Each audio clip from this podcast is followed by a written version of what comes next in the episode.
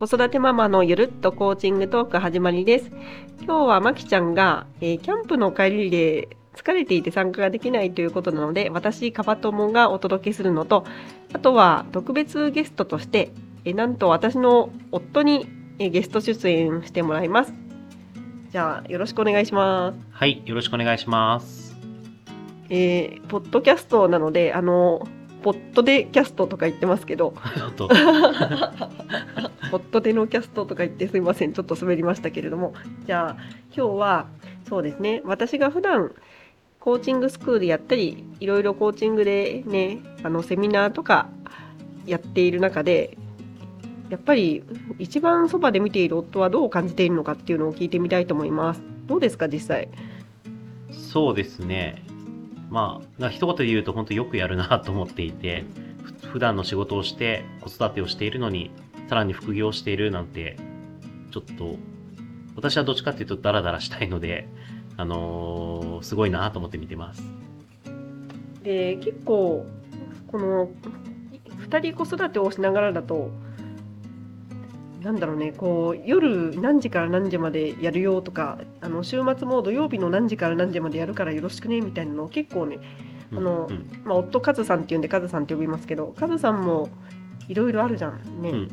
卓球のことやったりとか仕事のことしたりとか、ね、パズルみたいに組み合わせていくけどどう？そそれはやってみて。いや、全然、あのーサポートできる時間はするし、あと自分の時間もこう伝えたら、まあ、そこはこう、サポートしてほしいなと思うし、ということで、今結構だから、お互いいなかったら困る感じではあるよね。そうだよね、うん。そうそうそうそう。で、結構、なんだろうな、週に1回ぐらいは予定を共有しないと、あれ、この日、カズさん予定入ってたっけ？みたいな逆もあったりして、結構ね、ね、困る時あるよね。あれなんかすごいシステム化したいよね、もっとね。そうそうそう、うんあの、アプリを入れたりとかね。なんか前、なんかやろうとしたけどうまくいかなかったよね。そうそうう。ん。ね、俺が悪いんだっけ、あれ？え、わかんない。なんだろうな、Google カレンダーでいつも私は予定をね、管理してるんだけど、なんかいい方法ないのかな、夫婦のスケジュールをもっと効率的に共有できるアプリはとか思うけど、誰か教えてください。誰か教えてください。はいそうね。じゃあ、次の話題。次の話題。膨らまなかったもんね。あんまり膨らまなかった。どうぞ、次の話題。次の話題。あのーコーチング、私は受けてみて、ちょっとこのコーチングトークの、えー中で話す内容にちょっとふさわしくないかもしれないですけど、私はあんまりコーチング受けてて、すごいコーチングが合うなと思わなかったんですよ。っていうのは？なんかこの、結構、いろいろこう考えてる、自分では考えてるつもりなので、本当ただのつもりかもしれないけど、いろいろこう、こういうことはどう思う？っていう質問があまりこの想定外のものが少なくて、えで、ああ、それ考えたことあるって思っちゃうと、なんか新しい発見が、まあ、たくさんあったな、みたいな気持ちにちょっとならなかったっていうところがあって、ーえ。ーでちなみにカズさんがコーチングを受けたっていうのは誰からコーチングを受けた？あなた。であ私。いや私からいつ受けたんだっけ、え、なんかこの辺のさ、うん、ダイニングテーブルで、うん。あの、将来この、なんかこの、やりたいことみたいなところをこう受けたの覚えてない？えそれって何年前のこと？多分勉強始めて、えーしコーチの資格取ったぐらいの時じゃない？それ100人コーチングをやってた時のことじゃない？もしや。あ、そうかもしれない。ってことは34年前のことうんかうん。うーん、えー具体的にどんなことを聞かれたかとか覚えてる？いやー、なんだろう。なんか5年後どうしたいのとか、将来的にはどうしたいのとか、なんでそう思ったのみたいなことたくさん聞かれたんだけどう、ーん。まあなんかあんまりこう、やっぱ新しい発見はなかったな、みたいな感じなんだけど、うん。中には、ね、このコーチング興味ある人とか、うん。あのコーチングをしてみたいって人のこれからのお客さんの中にもそういうね、方がこう出てきた時にはプロコーチとしてどう対応するのかなとか、うん。そういうのがちょっと気になって聞いてみたんだけど。さんがコーチングがハマらなかったっていうのは一番のなんかハマらなかった要因としては何があるんだろうね。どうだろう。どうだろう。なんか、もしかしたら、コーチングしてもらう人の相性とかもあるかもしれないし、うその相手の技量もあるかもしれないし、うんもしかしたら受ける側のなんか気持ちとか、うんこういったことを発見したいっていう強い思いが足りないとか、なんかいろんな要因があるかもしれないなと思ったけど。あそっかもうちょっと教えて。え？これこれ、この流れ。喋ってるのにまた、どんどん教えて、どんどん教えてってなるとかそうなんか、今、3つぐらい話したんだけど。う ん具体的にその時にその34年前のカズさんの中に一番起こっていたことって何なのかなと思って。今ちょっと一般的に話したじゃんカズさん。これとこれとこれとって。うんうん。カズさんに起こっていたことが知りたい。っていたことは、なんか、まあ、もう少し目の前のことをできることを固めていきたいなってところだったん自分の中ではなんかそういった発見というか、あの、したかったところが、なんか結構先の話とか、あその時周りがどうなったとか、その時の感情はどうなのかとか、うん。なんかそういう話に結構終始していあて、なんかあんまり、こう、じゃあどうしていこうかなっていう道しるべにあんまならなかったなっていう感覚があって。そうなんだ、うん。目先のことを固めたかったんだねじゃあその時はテーマの握り方が多分良くなかったのかもしれないね。うん。そうなんだね。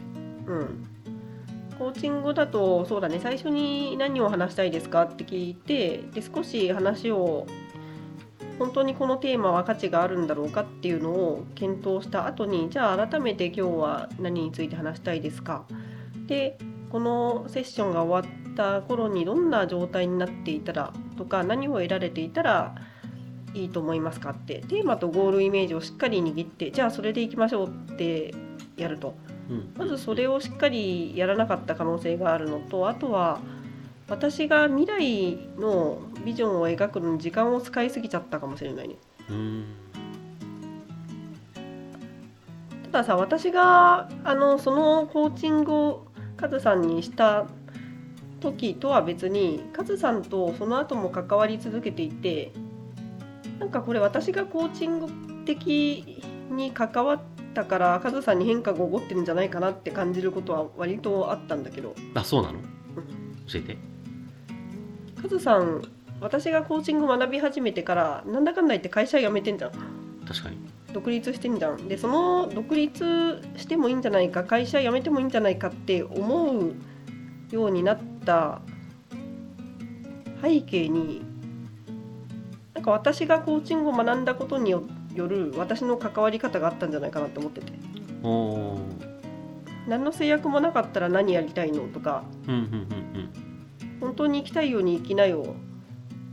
私も一緒に協力するからみたいな働きかけをあのしっかり言葉に出しても言ったし言葉に出さなくてもいいねいいねみたいな感じで結構応援してたんだよね。うん。うんうんうん。うん。やりたいことをやってるいいねいいね。それはね、すごく感じてて、会社辞めて独立したところは、ともともさんって呼んでるんですけど、はい。ともさんからのエールがすごく大きくて、まあ、それがコーチングの技術で接してもらってたかどうかっていうのをこちら側は理解してないんだけど、まあおかげで踏み切れたなってとこはあるね確かに、そう。で背景を説明するとですねあのあれいつだっけ？こ4月。4月。4月に今年の4月にカズさんは会社を辞めて独立してるんですよ。うん。うんで,、うん、でそれまでは結構そうだね。あれ独立できるかもしたいなと思ったのって何年ぐらい前？したいなって思ったのはもうほんと結構前で。うん。10年前ぐらいからうんちらっと考えてはいたけど、うん。でもなかなかこれだけで食っていけるかなとかうん。そうは思えなくて、うん。で辞めた時もそこまでは思えてなかったんだけど、うん。まあその状態からでもこうやっぱなんかこう夫婦の夫婦でこうサポートしてもらいながらやればなんとかなるんじゃないかって、まあ、思わせてもらったってとこは結構大きいかもしれない。えーそうなんだ。えそれそう思えるようになったきっかけというかは何なんだろうね。なんだろうね。いや結構押してくれたよね。そのなんか今のところで働き続けることが本当にあなたにとって幸せなのかとかうん。他にももっと活躍できる場所があるんじゃないかとかカズさんの持ってる力を活かせるところとか喜ぶ人が絶対たくさんいるよってたくさん声かけてくれたよね。それは結構大きかった。確かにそれはかけてたねこれもなんだろうなコーチングをするっていうよりかはコーチングを学ぶことであ学んでいるいてそういうマインドになってるというかなんかこううまく説明できないできるかわかんないけどコーチングを学んでると周りの人が自分のなんか一番輝ける場所にいるかとかあの周りの人がそのその一番得意なこととか強みとか楽しいことやれてるかなっていうのが結構気になっちゃうんですよ。で横で生活してる夫がなんかいまいち輝けてないっていうかえこれやってずっと生きていくのかな？多分楽しそうじゃないなっていうのがなんか分かっちゃってでそれもったいないなって思いながら接してたんですねもっと輝ける場所があるんじゃないかと。俺からするとね、うん。あの子供が2人いてまだ小さい状態で成人までかなり時間があるのに男がこうチャレンジとして、あのー収入が結構なくなってしまう状態になっていいのかっていうところにずっと葛藤して、ああ男がね、うん、そう。男が女がみたいなのちょっと時代的にあんまいいかも良くないかもしれないけどうん。ちょっとねそう思ってた節がある。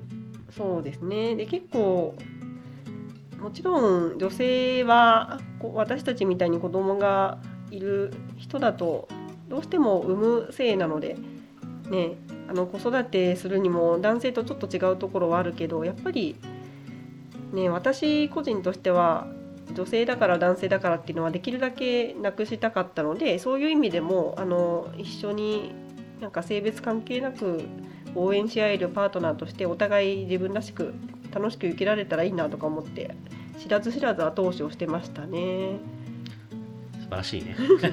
ありがとうございます。いやいやいや。はい。って感じであのすいません。ちょっとねもうそろそろ時間なんでそろそろ終わりにしたいですがまあ今日は特別ゲストとして夫に登場してもらいました。どうもありがとうございました。ありがとうございました。じゃあ最後にちょっとだけ宣伝なんですけど、えーブルーミングコーチングスクールでは10月から始まる第2期の募集をしています。